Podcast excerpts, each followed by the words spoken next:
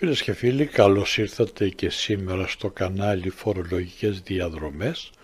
Μαζί θα περάσουμε λίγη ώρα αναλύοντας νέες και παλιές φορολογικές διατάξεις. Ελπίζουμε να σας αρέσει και η σημερινή μας παρουσίαση και αν αυτό συμβεί τότε να μας κάνετε ένα like. Αν έρχεστε για πρώτη φορά μπορείτε να κάνετε έγγραφη για να σας ενημερώνουμε για κάθε νέα παρουσίαση. Καλή σας συνέχεια.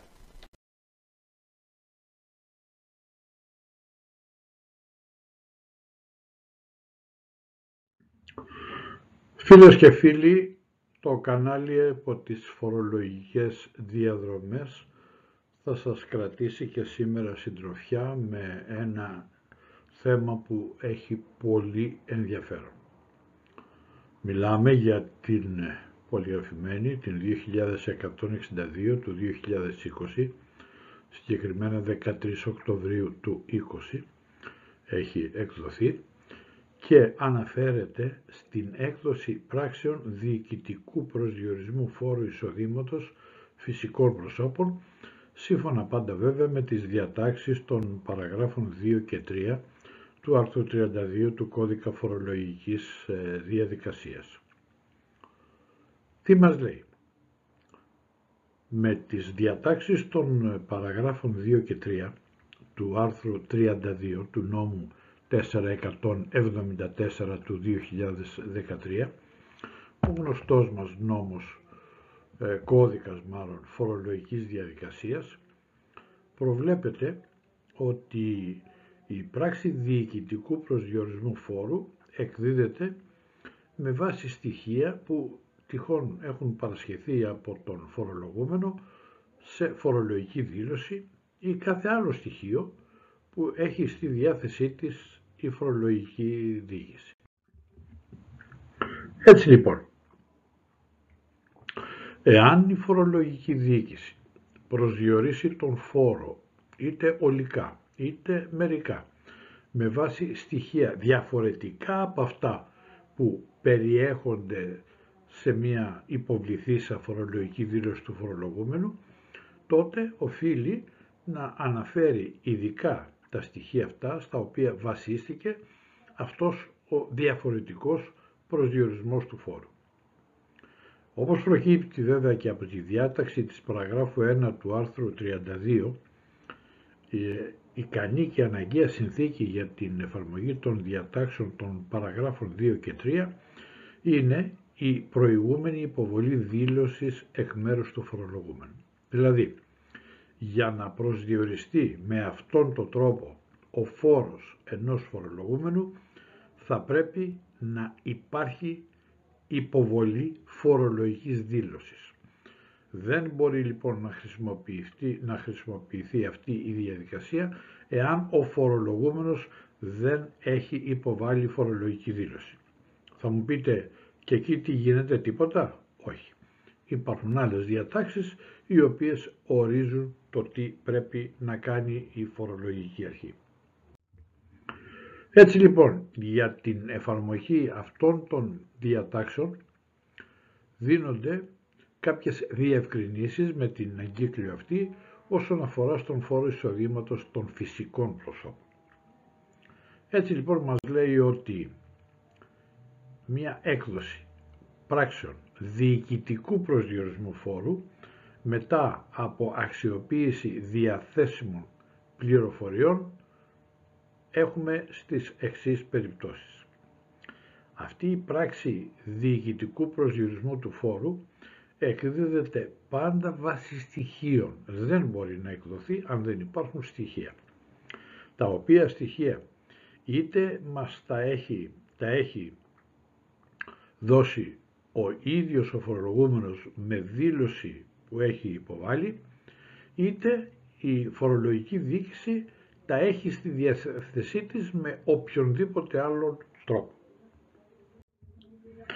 Ειδικότερα, σε περίπτωση που από διάφορα στοιχεία που διαθέτει η φορολογική διοίκηση προκύπτει ότι έχουν αποκτηθεί από φορολογούμενο, δηλαδή από φυσικό πρόσωπο, εισοδήματα η μεδαπής ή αλλοδαπής αδιακρίτως κατηγορίας και πηγής προέλευσης, δηλαδή ενδεικτικά θα πούμε εισοδήματα από μισθούς, εισοδήματα από συντάξεις, από αμοιβές από επιχειρηματική δραστηριότητα, εισοδήματα από ακίνητα, από μερίσματα, από τόκους, από δικαιώματα και ό,τι άλλο μπορείτε να σκεφτείτε που δεν έχουν περιληφθεί σε δήλωση του φορολογούμενου, τότε εκδίδεται και κοινοποιείται από την φορολογική αρχή μια πράξη διοικητικού προσδιορισμού φόρου εισοδήματος με την οποία προσδιορίζεται ο τυχόν οφειλόμενος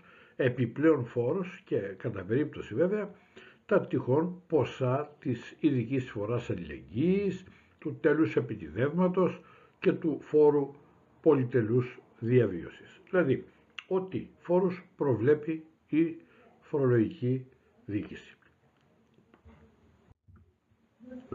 Τώρα, για τον διοικητικό προσδιορισμό του φόρου, η φορολογική διοίκηση αντλεί στοιχεία από διάφορες πηγές, από πηγές πληροφοριών.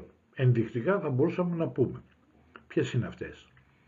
Είναι οι ετήσιες βεβαιώσεις εισοδημάτων που έχουν ληφθεί με την χρήση ηλεκτρονικής μεθόδου επικοινωνίας μέσω διαδικτύου, δηλαδή βεβαιώσεις αποδοχών, βεβαιώσεις συντάξεων, βεβαιώσεις αμοιβών από, από επιχειρηματική δραστηριότητα, βεβαιώσεις ή οποιαδήποτε άλλη πηγή εισοδημάτων από μερίσματα, από τόκους, από δικαιώματα, όπως προβλέπονται ειδικότερα και θα φέρουμε σαν παράδειγμα κάποιες εγκυκλίους όπως είναι η 1025 του 20, η 1009 του 2019, η 1025 του 2017 που είναι αποφάσεις του διοικητή της ανεξάρτητης αρχής δημοσίων εσόδων.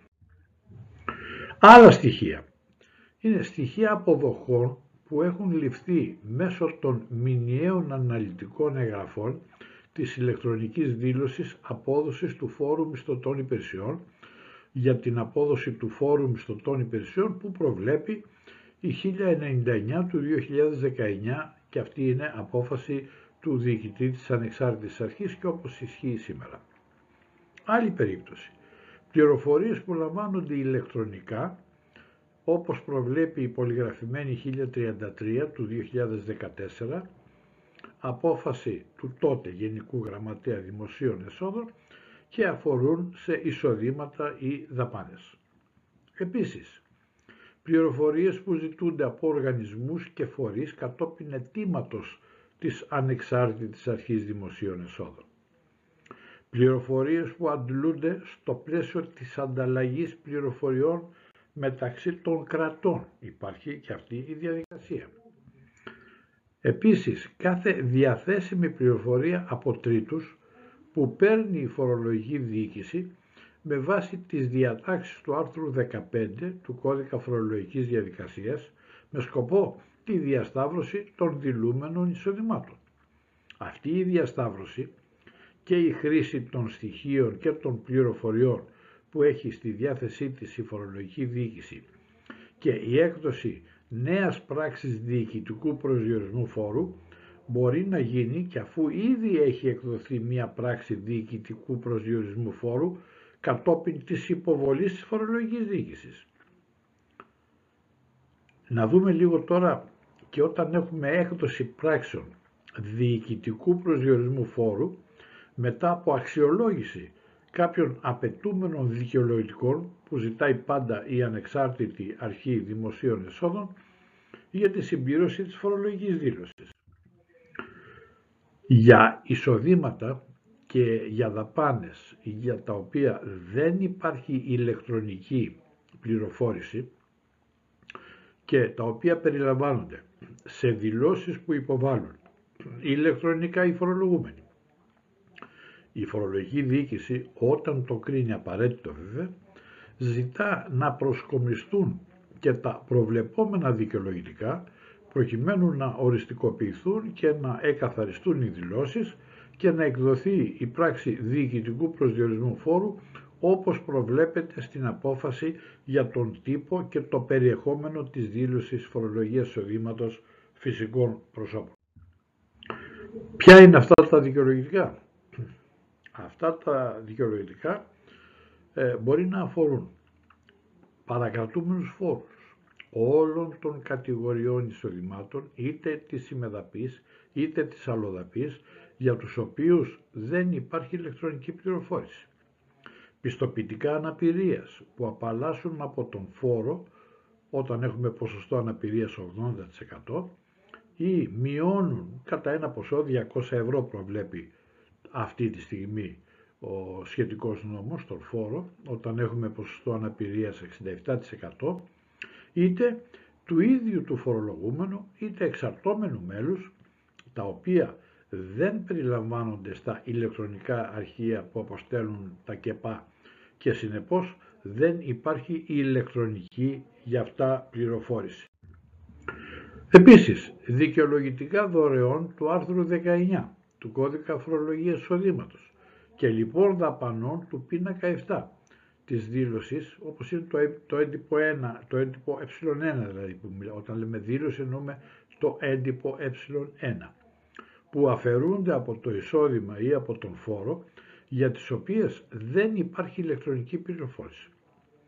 Περιλαμβάνονται βέβαια και δικαιολογητικά ιατρικών δαπανών για τα φορολογικά έτη που μείωναν τον φόρο σύμφωνα με το άρθρο 18 του κώδικα φορολογίας εισοδήματος, που αυτό βέβαια ίσχυε έως το φορολογικό έτος 2016, σήμερα δεν ισχύει, 2020 δηλαδή, και για τα οποία ομοίως δεν υπάρχει ηλεκτρονική πληροφόρηση.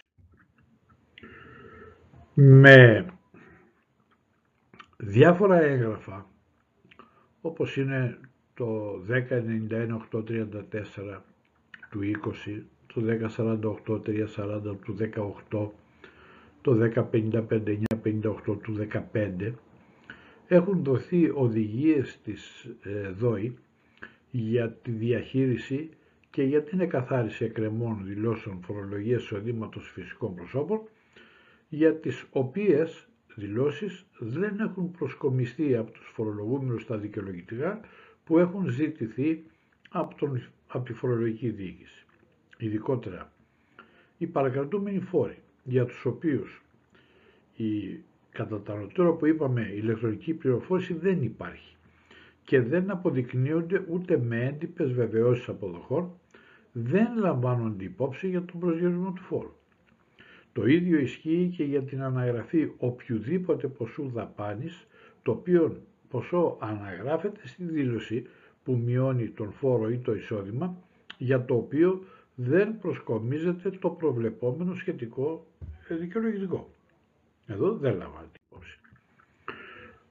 Όταν τώρα αναγράφονται εισοδήματα αλλοδαπής προέλευσης και προκειμένου να πιστωθεί ο φόρος που καταβλήθηκε ή παρακατήθηκε στο εξωτερικό, σε αυτή την περίπτωση ζητείται να προσκομίζονται από τους φορολογούμενους τα δικαιολογητικά που ορίζονται με την σχετική πολυγραφημένη 1026 του 2014 απόφαση της τότε Γενικής Γραμματείας Δημοσίων Εσόδων. Αλλιώς τι παίρνουμε υπόψη μας, παίρνουμε υπόψη μας μόνο το δηλούμενο εισόδημα και όχι τον φόρο. Δεν επιβάλλεται πρόστιμο εκπρόθεσμης υποβολής και δεν υπολογίζεται τόκος εκπρόθεσμης καταβολής στις περιπτώσεις που οι δηλώσεις έχουν υποβληθεί με εμπροθέσμος αλλά δεν εκαθαρίστηκαν μέσα στην προθεσμία υποβολής δηλώσεων επειδή, επειδή τα δικαιολογητικά που ζητήθηκαν για έλεγχο δεν προσκομίστηκαν στη ζωή. Η φορολογική δίκηση μπορεί να ζητήσει τα σχετικά δικαιολογητικά για τα εισοδήματα ή για τις δαπάνες για τα οποία δεν υπάρχει ηλεκτρονική πληροφόρηση. Πότε μπορεί να ζητήσει είτε κατά την υποβολή της δήλωσης από τον φορολογούμενο και πριν από την έκδοση της πράξης διοικητικού προσδιορισμού του φόρου είτε και μετά την υποβολή της, την υποβολή δηλαδή της δήλωσης και αφού έχει ήδη εκδοθεί η πράξη διοικητικού προσδιορισμού του φόρου. Τώρα, για την προσκόμιση των δικαιολογητικών αυτών που αναφέραμε, είτε σε κάποιον φορολογούμενο θα εμφανιστεί ένα σχετικό μήνυμα κατά την ηλεκτρονική υποβολή της δήλωσης, είτε αποστέλλεται στο φορολογούμενο ένα μήνυμα μέσω ηλεκτρονικού ταχυδρομείου, είτε και με μια απλή επιστολή. Στις περιπτώσεις αυτές που ζητούνται δικαιολογητικά, αφού έχει εκδοθεί η πράξη προσδιορισμού φόρου, τότε αυτά υποβάλλονται από τους φορολογούμενους με ψηφιακή επικόνηση, δηλαδή σκανάροντάς τα, μέσω μηνύματος ηλεκτρονικού ταχυδρομείου στον προϊστάμενο της αρμόδιας ΔΟΗ ή και με έναν φυσικό φάκελο, δηλαδή ταχυδρομικά, είτε με συστημένη επιστολή, είτε με μία υπηρεσία ταχυμεταφοράς. Είναι επίσης δυνατή η κατάθεση των αιτήσεων και στο γραφείο πρωτοκόλλου της ΔΟΗ. Μπορεί δηλαδή κάποιος να πάει και να τα αφήσει στο πρωτόκολλο της ΔΟΗ, να τα καταθέσει εκεί. Τώρα, τα στοιχεία επικοινωνίας των ΔΟΗ είναι πάντα αναρτημένα στην αρχική ηλεκτρονική σελίδα της Ανεξάρτητης Αρχής Δημοσίων Εσόδων, ώστε να διευκολύνεται ο φορολογούμενος το, να ενημερωθεί για το πού θα γίνει η κατάθεση όλων αυτών των στοιχείων. Ε, η ημερομηνία υποβολής των δικαιολογητικών θεωρείται πάντα η ημερομηνία αποστολής του μηνύματος, αν έχουμε ηλεκτρονικό ταχυδρομείο, ή η ημερομηνία που προκύπτει από τη σφραγίδα του ταχυδρομείου ή από τη σφραγίδα της υπηρεσίας ταχυμεταφοράς ε, αναλόγα με το τι θα χρησιμοποιήσουμε. Το αυτοματοποιημένο μήνυμα που αποστέλλεται ως απάντηση στο ηλεκτρονικό μήνυμα του φορολογούμενου ή το αποδεικτικό του ταχυδρομείου ή το αποδεικτικό της υπηρεσίας ταχυμεταφοράς αποτελεί και το αποδεικτικό υποβολής των δικαιολογητικών και επέχει θέση απόδειξης παραλαβής εκ μέρους του αποδέκτη. Οι δόοι έχουν υποχρέωση να εξετάσουν αν τα δικαιολογητικά ποσά, τα δικαιολογητικά που παρέλαβαν, ανταποκρίνονται στα συμπληρωμένα στη δήλωση ποσά και είτε προσθέτουν εισοδήματα που δεν είχαν δηλωθεί, όπως θα έπρεπε να δηλωθούν, είτε απαλήφουν ποσά που οδηγούν σε φορολογική απαλλαγή, έκπτωση ή μείωση φόρου ή ελάφρυση του δηλούμενου εισοδήματος όταν αυτά δεν αποδεικνύονται με κατάλληλα δικαιολογητικά ή όταν δεν αποστέλλονται καθόλου δικαιολογητικά εντός της ορισμένης προθεσμίας. Δηλαδή, ό,τι δικαιολογητικά έχουμε συμπληρωμένα στην, έχουμε συμπεριλάβει κάτι συμπλήρωση της δήλωσης, δεν θα ληφθούν υπόψη για απαλλαγές, μειώσεις, φόρου κτλ. Αν δεν έχουμε στείλει τα δικαιολογητικά αυτά. Έτσι λοιπόν οι δόοι διενεργούν νέα εκαθάριση και εκδίδουν νέα πράξη διοικητικού προσδιορισμού φόρου εισοδήματος, στην οποία πράξη συμπεριλαμβάνονται, ανάλογα βέβαια με την περίπτωση, τα ποσά της ειδικής εισφοράς αλληλεγγύης, του τέλους επιτιδεύματος και του φόρου πολυτελούς διαβίωσης. Πώς κοινοποιούνται; Κοινοποίηση των πράξεων διοικητικού προσδιορισμού φόρου. Σε ποια στοιχεία βασίστηκε ο προσδιορισμός του φόρου; Και πότε μπορούμε να κάνουμε ενδικοφανή προσφυγή;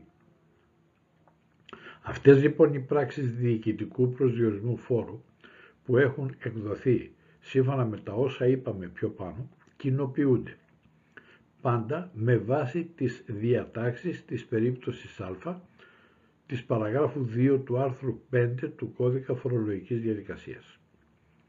Ο φορολογούμενος θα παραλάβει, θα λάβει στην προσωπική θηρίδα του στο TaxisNet ειδοποίηση με διαδρομή, δηλαδή με ένα link που τον οδηγεί στην αντίστοιχη σελίδα του δικτυακού τόπου της Ανεξάρτητης Αρχής Δημοσίων Εσόδων, όπου έχει τη δυνατότητα να δει και να εκτυπώσει την εκδοθήσα πράξη προσδιορισμού φόρου.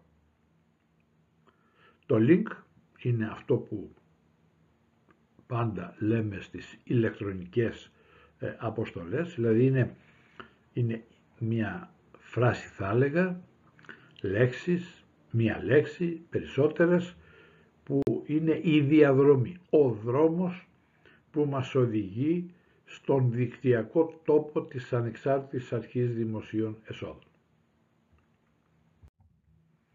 Τώρα, εάν η πράξη αφορά φυσικό πρόσωπο, η κοινοποίηση συντελείται ως εξής. Πρώτον, όταν κοινοποιηθεί ηλεκτρονικά, σύμφωνα πάντα με τις σχετικές διατάξεις του νόμου 3979 του 2011, ή στο λογαριασμό του προσώπου που αναφέρεται, ή στο λογαριασμό του νομίμου αντιπροσώπου του, ή στο λογαριασμό του φορολογικού εκπροσώπου του, στο πληροφοριακό σύστημα της φορολογικής διοίκησης, την οποία ακολουθεί ηλεκτρονική ειδοποίηση στη δηλωθήσα διεύθυνση ενός ηλεκτρονικού ταχυδρομείου του. Μπορεί να αποσταλεί με συστημένη επιστολή στην τελευταία δηλωθήσα ταχυδρομική διεύθυνση κατοικίας ή επαγγελματικής εγκατάστασης του προσώπου που, ε, για το οποίο συζητάμε. Μπορεί επίσης να επιδοθεί στο πρόσωπο αυτό όπως ορίζουν οι διατάξεις του κώδικα διοικητικής δικονομίας. Βέβαια μόνο εφόσον δεν είναι δυνατή η επίδοση με άλλο τρόπο. Δηλαδή, όταν δεν μπορούμε να το στείλουμε ηλεκτρονικά, δεν γνωρίζουμε ηλεκτρονικό ταχυδρομείο του ίδιου, δεν έχει νόμιμο αντιπρόσωπο, δεν έχει φορολογικό εκπρόσωπο, δεν ξέρουμε ή δεν μπορούμε να το παραδώσουμε σε μία ε, ταχυδρομική διεύθυνση κατοικίας ή επαγγελματικής εγκατάστασης, τότε πλέον καταλήγουμε στην τρίτη περίπτωση ότι θα πρέπει να επιδοθεί στο εν λόγω πρόσωπο κατά τις διατάξεις του κώδικα διοικητικής οικονομίας εφόσον δεν μπορούμε να το επιδώσουμε με κανέναν άλλον τρόπο. Η κοινοποίηση αυτή γίνεται πάντα με τον κώδικα, σύμφωνα πάντα με τον κώδικα διοικητικής οικονομίας, κατά το προηγούμενο εδάφιο που είπαμε, θεωρείται νόμιμη πότε, εφόσον γίνει στην τελευταία δηλωθήσα στην φορολογική διοίκηση διεύθυνσης κατοικίας του ή επαγγελματικής του εγκατάστασης. Επιπρόσθετα βέβαια αποστέλλεται ηλεκτρονική ειδοποίηση στην δηλωθήσα από τον φορολογούμενο διεύθυνση ηλεκτρονικού ταχυδρομείου και εναλλακτικά μπορεί να κοινοποιούνται και με απλή επιστολή σύμφωνα με την παράγραφο 4 του άρθρου 5 του κώδικα φορολογικής διαδικασίας. Τώρα, στην πράξη διοικητικού προσδιορισμού του φόρου γίνεται υποχρεωτικά αναφορά στα στοιχεία στα οποία βασίστηκε ο προσδιορισμός του όταν αυτός γίνεται με στοιχεία διαφορετικά από αυτά που περιέρχονται στις δηλώσεις των φορολογούμενων κατ' εφαρμογή πάντα της παραγράφου 3 του άρθρου 32 του κώδικα φορολογικής διαδικασίας.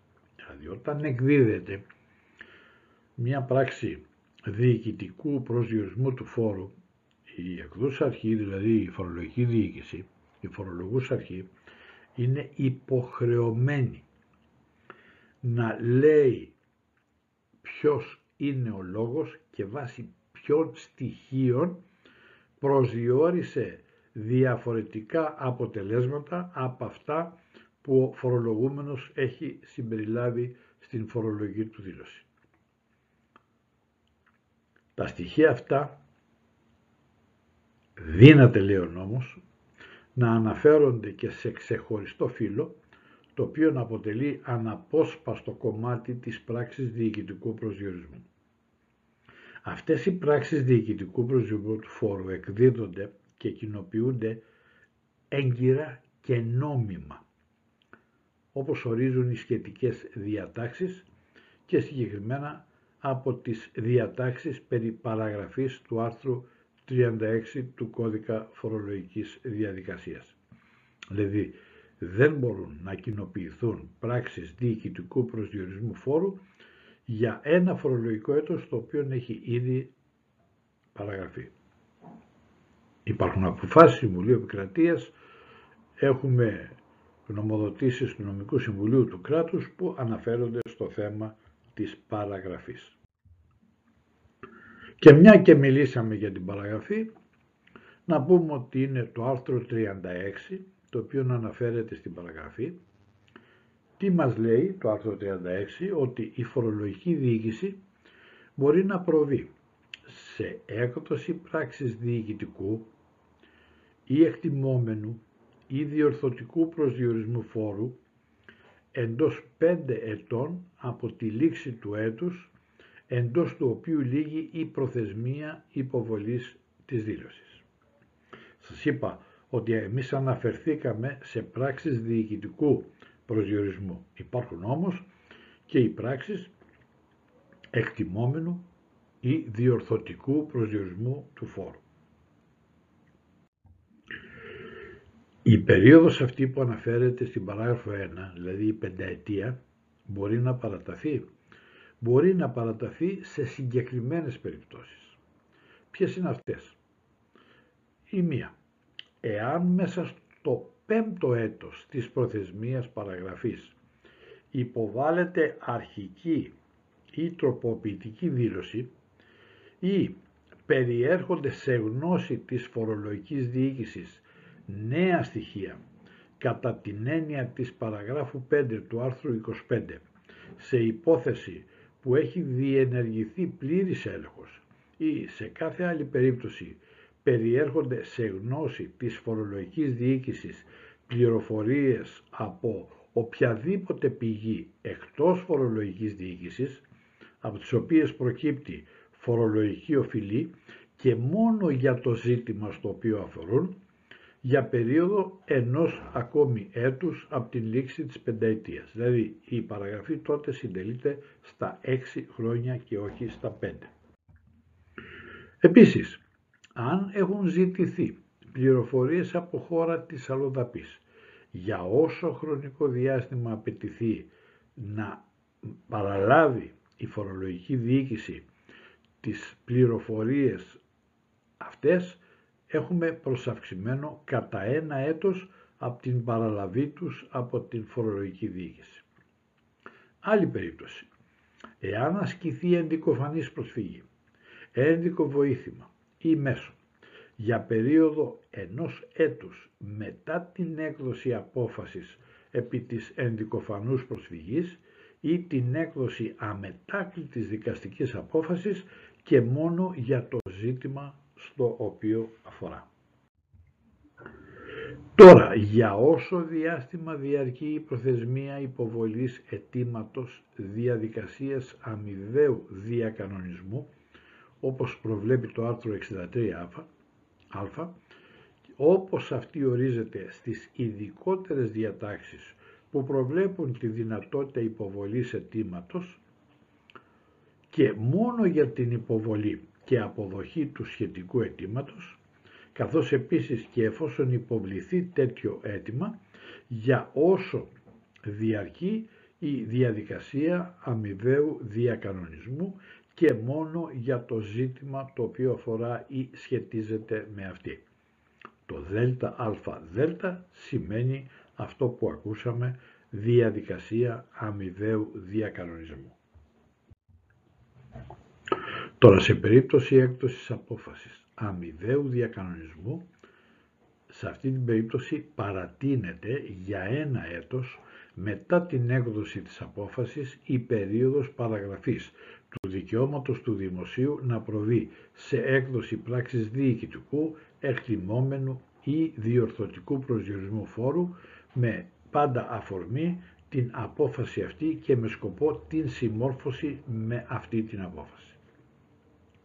Τώρα, αν υποβληθεί αίτηση για ακύρωση ή για τροποποίηση σύμφωνα με το άρθρο 63β ή ακυρωθεί ή τροποποιηθεί άμεσος προσδιορισμός φόρου, πράξη προσδιορισμού φόρου ή πράξη επιβολής προστίμου, χωρίς αίτηση του φορολογούμενου, σύμφωνα με τα όσα προβλέπει το άρθρο 63β, για περίοδο ενός έτους μετά την έκδοση ακύρωσης ή τροποποίησης του άρθρου 63β και μόνο βέβαια για το ζήτημα το οποίο αφορά.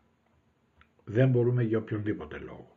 Πρέπει να είναι για συγκεκριμένο θέμα. Αυτή η περίπτωση που σας είπα ε, έχει ε, τεθεί όπως έχει προσθεθεί με την παράγραφο 2 του άρθρου 30 του νόμου 4.701 του 2020 και ισχύει από τη δημοσίευση του νόμου στην εφημερίδα της κυβερνήσεως, δηλαδή από 36 του 20. Τώρα, εξαιρετικά, μία πράξη διοικητικού ή μία πράξη εκτιμόμενου ή μία πράξη διορθωτικού προσδιορισμού φόρου μπορεί να εκδοθεί και εντός 10 ετών από την λήξη του έτους εντός του οποίου λύγει η προθεσμία για την υποβολή της δήλωσης ή της τελευταίας δήλωσης σε περίπτωση που προβλέπεται η υποβολή περισσότερων δηλώσεων, δηλαδή αντί για 5 χρόνια να είναι 10 χρόνια της παραγραφής. Σε ποιες περιπτώσεις όμως. Μια περίπτωση είναι αυτή που ο φορολογούμενος δεν έχει υποβάλει δήλωση εντός της περίοδου που αναφέρεται στην παράγραφο 1. Δεύτερον, σε περίπτωση που μετά την πενταετία περιέρθουν σε γνώση οποιασδήποτε υπηρεσίας της φορολογικής διοίκησης νέα στοιχεία ή πληροφορίες που δεν θα μπορούσαν να είναι σε γνώση αυτής εντός της πενταετίας και προκύπτει ότι η φορολογική οφειλή υπερβαίνει αυτήν που είχε προσδιορίσει βάσει του προηγούμενου, του άμεσου, του διοικητικού, του εκτιμόμενου ή του διορθωτικού προσδιορισμού φόρου και μόνο για το ζήτημα στο οποίο αφορούν. Εδώ αναφέρθηκα και στον άμεσο προσδιορισμό, δηλαδή σας είχα πει ότι έχουμε διοικητικό, εκτιμόμενο ή διορθωτικό. Έχουμε όμως και τον άμεσο. Αλλά εκεί δεν αναφερθήκαμε γιατί δεν ήταν το θέμα τέτοιο. Ποιος είναι ο άμεσος; Ο άμεσος είναι αυτός ο οποίος προκύπτει με την υποβολή του φορολογούμενου. Δηλαδή, όταν ένας φορολογούμενος υποβάλλει την φορολογική του δήλωση, βάσει αυτής της υποβολής βγαίνει και μία εκαθάριση φόρου. Βγαίνει ένας άμεσος προσδιορισμός φόρου. Τώρα, σε περίπτωση που μετά από την περαίωση ανέλεκτων χρήσεων, βάσει ειδικών διατάξεων νόμου, γιατί έχουμε και περιπτώσεις που βγαίνουν αποφάσεις περαίωσης για κάποιες ανέλεκτες χρήσεις και για ειδικές ε, περιπτώσεις ή μετά από την έκδοση της αρχικής πράξης προσδιορισμού φόρου και εντός της πενταετίας, από τη λήξη του έτους εντός του οποίου λύγει η προθεσμία υποβολής αρχικής δήλωσης, περιέλθουν σε γνώση της φορολογικής διοίκησης νέα στοιχεία κατά την έννοια των διατάξεων της παραγράφου 5 του άρθρου 25. Οι σχετικές πράξεις προσδιορισμού φόρου και επιβολής προστίμου βάσει περαίωσης ή βάσει ελέγχου που έχει διενεργηθεί πριν από την 1η Πρώτου του 2014 ή και με βάση πλήρους ελέγχου που έχει διενεργηθεί από την 1η Πρώτου του 2014 και μετά πρέπει να εκδοθούν κατά περίπτωση εντός της πενταετούς προθεσμίας παραγραφής σύμφωνα με το άρθρο 36 παράγραφος 1 του κώδικα φορολογικής διαδικασίας ή το, του νόμου 4174 δηλαδή ή σύμφωνα με το άρθρο 84 παράγραφος 1 του νόμου 2238 του 1994 ή το άρθρο 57 παράγραφος 1 του νόμου 2859 του 2000. Το 2238 του 1994 ως γνωστό είναι ο κώδικας φορολογίας εισοδήματος που προίσχυσε του νόμου 4172, δηλαδή που, ήταν, που ίσχυε μέχρι 31 12 του 13 και ο νόμος 2859 του 2000 είναι ο νόμος περί φόρου προστιθέμενης αξίας. Τώρα, εφόσον έχουν περιέλθει σε γνώση της φορολογικής διοίκησης συμπληρωματικά στοιχεία, κατά το τελευταίο έτος της αρχικής ή της πενταετούς παραγραφής, τότε το δικαίωμα της φορολογικής διοίκησης να εκδώσει πράξη προσδιορισμού φόρου παρατηρείται κατά ένα ακόμα έτος. Εδώ αυτή η παράγραφος 3 ε, έχει αντικατασταθεί με την παράγραφο 2 του άρθρου 32 του νόμου 4646 του 2019 και ισχύει από 12 του 19. Και επίσης σύμφωνα με την παράγραφο 27α του άρθρου 66 του ίδιου νόμου οι διατάξεις της περίπτωσης α της νέας αυτής παραγράφου 3 καταλαμβάνουν φορολογικά έτη, φορολογικές περιόδους, φορολογικές υποθέσεις από 1η Πρώτου του 2018 και μετά. Δεν κάνω καμία ιδιαίτερη αναφορά στα συμπληρωματικά στοιχεία, στα νέα στοιχεία, διότι είναι ένα θέμα μεγάλο, θα επανέλθω όμως με άλλη, σε άλλη συνάντησή μας για να μιλήσουμε, γιατί είναι πολύ σημαντικό, το ποια είναι τα συμπληρωματικά, ποια είναι τα νέα στοιχεία που αναφέρει πάντα ο φορολογικός νομοθέτης. Ειδικά για τις χρήσεις 2012 και 2013 και για τα φορολογικά έτη 2014, 15, 16 και 17, πράξη διοικητικού ή πράξη εκτιμόμενου ή πράξη διορθωτικού προσδιορισμού φόρου. Για περιπτώσεις φοροδιαφυγής μπορεί να εκδοθεί εντός 10 ετών από την λήξη του έτους εντός του οποίου λύγει η προθεσμία υποβολής δηλώσεων και ε, εξηγήσαμε το τι σημαίνει και ποιες περιπτώσεις υπάγονται στη δεκαετία. Τώρα, εάν αυτός ο διορθωτικός προσδιορισμός φόρου συνεπάγεται τροποποίηση πράξης προσδιορισμού φόρου για φορολογικό έτος για το οποίο το δικαίωμα ελέγχου έχει παραγραφεί, τότε η αντίστοιχη προσαρμογή φόρου διενεργείται στο παλαιότερο φορολογικό έτος για το οποίο το δικαίωμα ελέγχου δεν έχει ακόμη παραγραφεί και στο οποίο αφορά ο διορθωτικός προσδιορισμός του φόρου. Επίσης να πούμε ότι κατά τις πράξεις προσδιορισμού του φόρου ο φορολογούμενος δεν είναι ανυπεράσπιστος, έχει και αυτός δικαιώματα. Και το βασικότερο δικαίωμα που έχει είναι η δυνατότητα να ασκήσει ενδικοφανή προσφυγή μέσα σε προθεσμία 30 ημερών από την κοινοποίησή της σύμφωνα πάντα με τις διατάξεις του άρθρου 63 του κώδικα φορολογικής διαδικασίας. Αυτή η άσκηση της προσφυγής γίνεται ενώπιον της Διεύθυνσης Επίλυσης Διαφορών του Υπουργείου Οικονομικών και η οποία διαβάζει, μελετάει, δέχεται ή απορρίπτει την ενδικοφανή προσφυγή.